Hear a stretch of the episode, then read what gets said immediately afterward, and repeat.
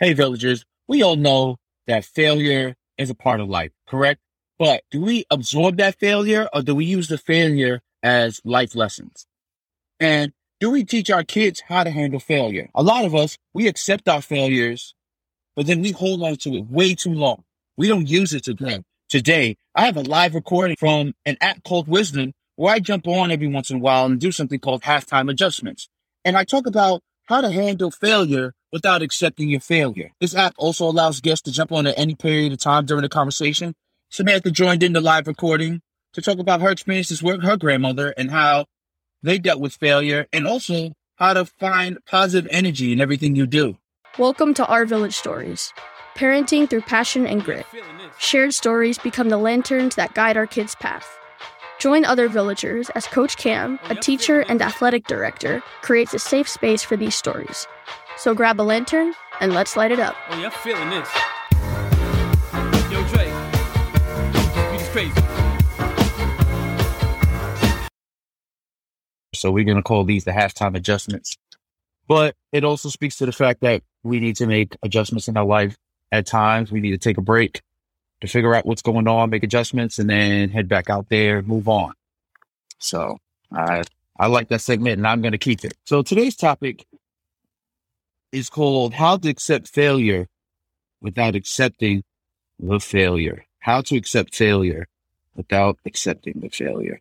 And for those of you coming in, I, I like to tell things through stories. I am also a uh, teacher, middle school teacher, and something happened yesterday that was eye opening and it also broke my heart. And I felt that we need to, needed to be addressed on here for any parents out there or anybody who's involved with children. The children were having a difficult time yesterday. It's a little warm outside. They don't want to be at school necessarily. And they're not doing well in my class for whatever reason, missing assignments. And I'm talking and I have one individual say they don't have to listen because they're already failing my class. And instead of me getting upset and scolding them and going, oh, you need to do this, you need to do that. It's no, this is what we call learning moments, teachable moment.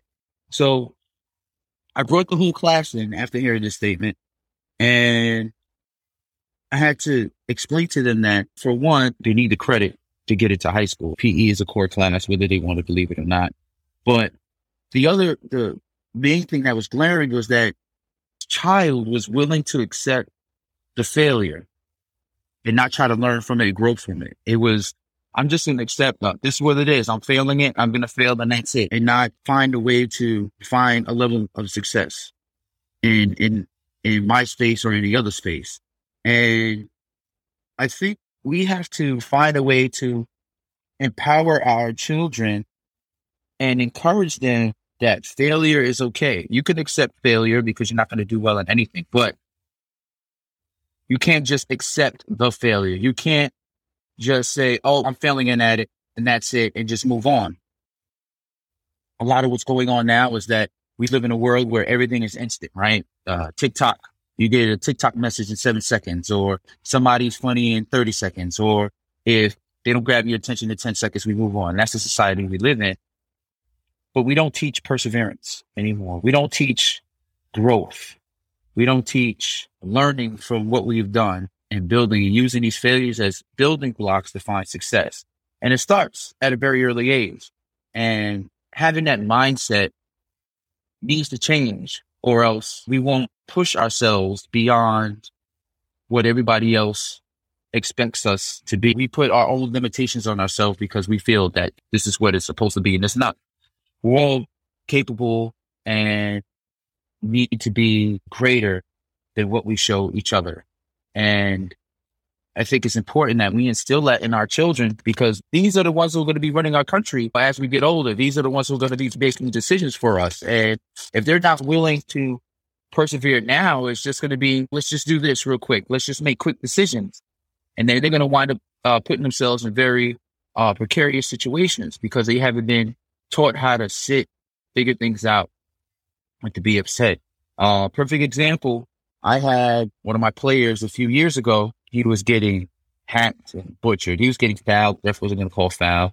And I pull to the side and say, listen, go get a sip of water, pull yourself together, and I'm going to put you back in.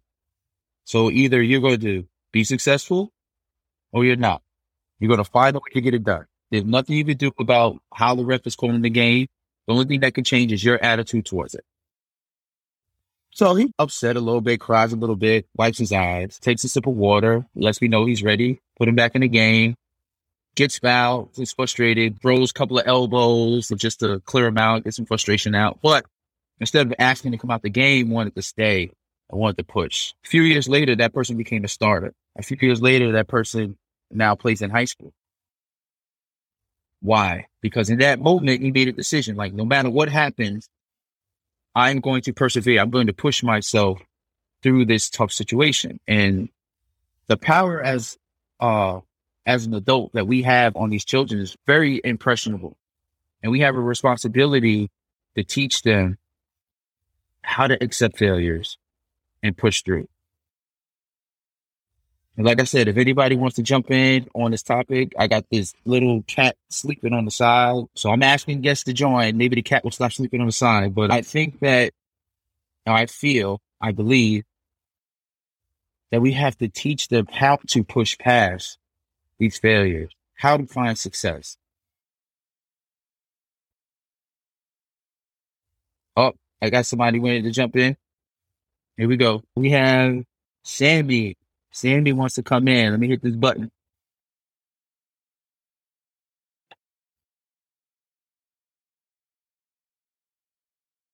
One and in. Sandy, Hi, good morning. welcome to the show. Good morning. Thank you. I'm excellent. How are you? I'm doing well. I'm doing well. I just this topic touched me, and I said I got to talk to somebody about it. I got to put it out. Let's see. Yeah, definitely. Universe definitely. About it. I, I wanted to say, so I'm a professional musician. I've been a touring musician for about 20 years and there's been some pitfalls along the way.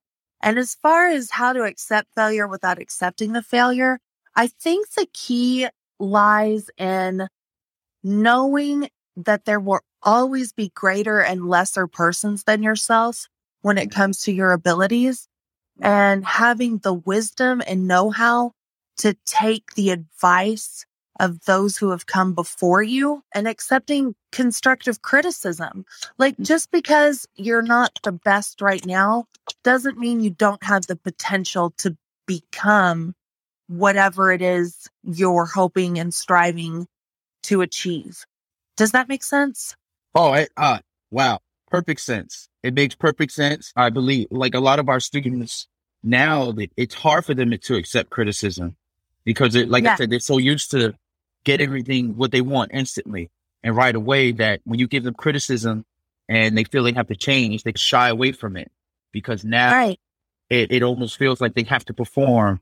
They have to like check themselves and dealing with middle schoolers is such an impressionable age where, you know, they're trying to find themselves. They're trying to see who they are and who their friends are and and that Testing the may- waters, so to Hey, speak. testing, yes, testing the water. So being able to accept cris- criticism is also a very valuable uh, piece that they must have. But we just, oh, it's okay, don't worry about it, you'll figure it out. But we have to give them the tools Yes. to help them to help them figure it out. And I'm glad you you came on and talked about that as a position because a lot of those life skills they transition what they transition musicianship, they transition through sports, they transition to being actors and actresses. Life skills are being taught through these different arts and media. So I really thank you for uh, bringing that up. Mira, do you have Hey. stories of uh, how about this? How do you have any stories of when you you're at a time where you felt like you wanted to stop being a singer because of some criticism or it was starting to become too difficult and you found very fortunate in my life to have always known what my career path was going to entail. And I've wanted to be a professional musician since I was 13, 14 years old. There was no doubt in my mind that I was going to achieve that somehow. And I learned from a very early age that if I was going to make it, I needed to listen to the advice given to me from people that had already been there and done that. And I thank my grandmother for installing, instilling in me the ability to accept constructive criticism for what it is Mhm. and, and learn from it. because that's what it is. It's a growing process. And, and I've made some terrible tracks in my life. Like I've never, I, it takes work. I always tell aspiring musicians, it takes work to do what you love and make a Mhm. career out of it. It's not something you're just going to be good at overnight. It takes hard work and dedication and there will be tears and there will be times when you feel in the moment like you want to give up.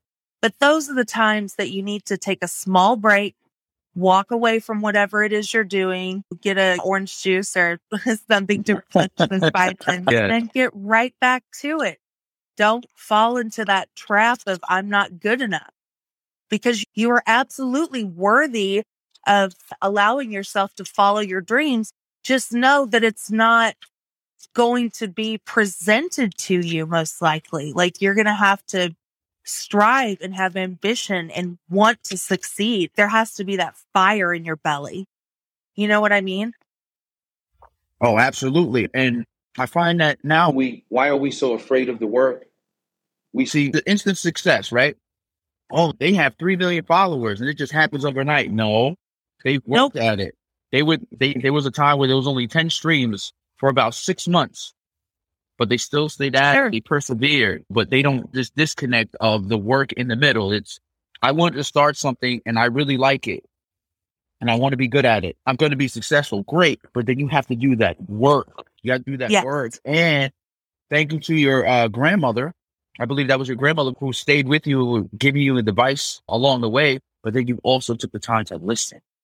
Yes, absolutely. She taught me what it means to listen with your whole body, not just your head. Mhm. You know, Yes. if that makes any sense. And understand that if someone is offering constructive criticism or even just criticism, it's not typically coming from a place of hate. These people genuinely want to see you succeed and do your best. And they feel like they have a tool that you don't have in your toolbox. So why not give it a shot? If it works for you, it works. If it doesn't, what do you have to lose? You know what I mean? But as far as the instant gratification thing goes, I definitely understand that. We as a society, I believe, and it might be because of the internet or, or whatever you want to blame it on, we have this need for instant gratification. And a lot of the arts are suffering from that. It Yes. seems like a lot of stuff that's being released right now is almost lazy in its Mhm. entirety. And It that feels- uh, it it's really hard to hear. Yeah, exactly. And I understand we're we're talking about pop music, which is created to generate revenue and make people feel good and yada yada. That's not my genre and what I do, but it still feels poorly produced and thrown together in five minutes. And I just don't understand it. Were you a geek as a kid? Did you wear out your thumbs every afternoon on a gamepad? Are you a family man now aspiring to reach super dad status? Hi there. We're the Parenticons. Three dads, all big geeks. sharing stories from our own lives as parents. As geeks, And our eternal quest to bridge the two worlds. If you're looking for real talk about being a dad, Hot takes on geek culture. and how to raise kids to appreciate the finer points of geek life. You found it. So grab your phasers, sabers, wands. roll your d20 dice. And don't forget the diaper bag. You're listening to the Parenticons. Strap in, sit back, and get ready to geek out. This is the Parenticons.